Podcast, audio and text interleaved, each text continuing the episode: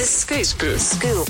It is Thursday, the 10th of August, and these are the top five stories in Brisbane today. It's the scoop. One. Well, Australia's richest person, Gina Rinehart, has uh, sort of bre- breathed fresh air into the Gold Coast bid to save the uh, 2026 Commonwealth Games that has been dumped by Victoria. Now, she's not actually going to bankroll the Games, No. but she's a huge supporter of uh, a lot of athletes. She, I think she organised bonuses for the um, the swimmers recently over in uh, Japan? Japan, and she was over there supporting it. So you might see her in the the crowd.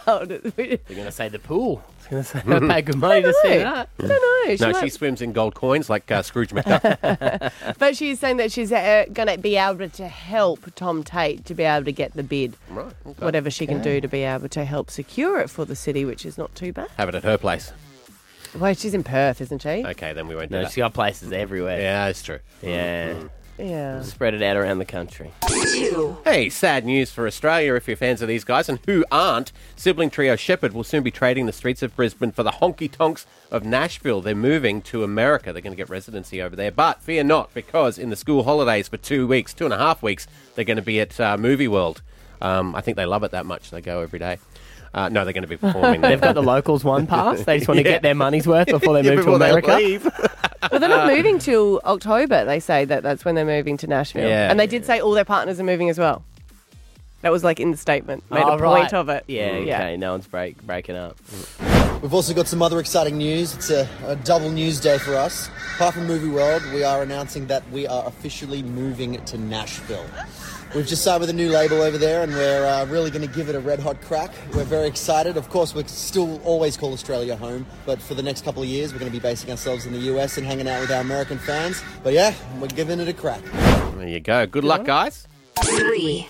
Hey, Queensland Police will be the first law enforcement agency outside the United States to try a, uh model of taser that can reach nearly 14 metres and can be discharged 10 times before needing to be reloaded. Now, it goes 13.7 metres uh, when they uh, shoot the thing, um, which is a whole lot further than it currently goes um, at the moment, which means when they're chasing down the bad guys. They don't have to They be as don't have to be as fit or as quick. They're, hey, hey, fatties, we're a bit slow, so you try these ones.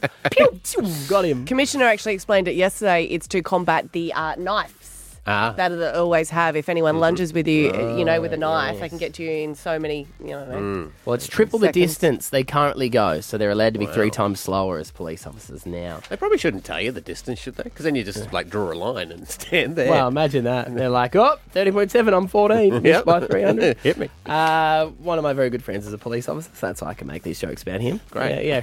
Morning, Kyle. Four. Dua Lipa and two songwriters who worked on her single "Levitating" have um, "Levitating" has actually been sued by two songwriters who claim that it is a rip-off of their song from 1979, their disco song called "Wiggle and Giggle All Night." So uh, a judge has said, "Look, this can actually go forward," because I just always find it funny that they've got to get the two songs into the courtroom and play them, and they go, "Yeah, all right, you might have a case." Yeah. So they're going to be looking into it. This is the two songs.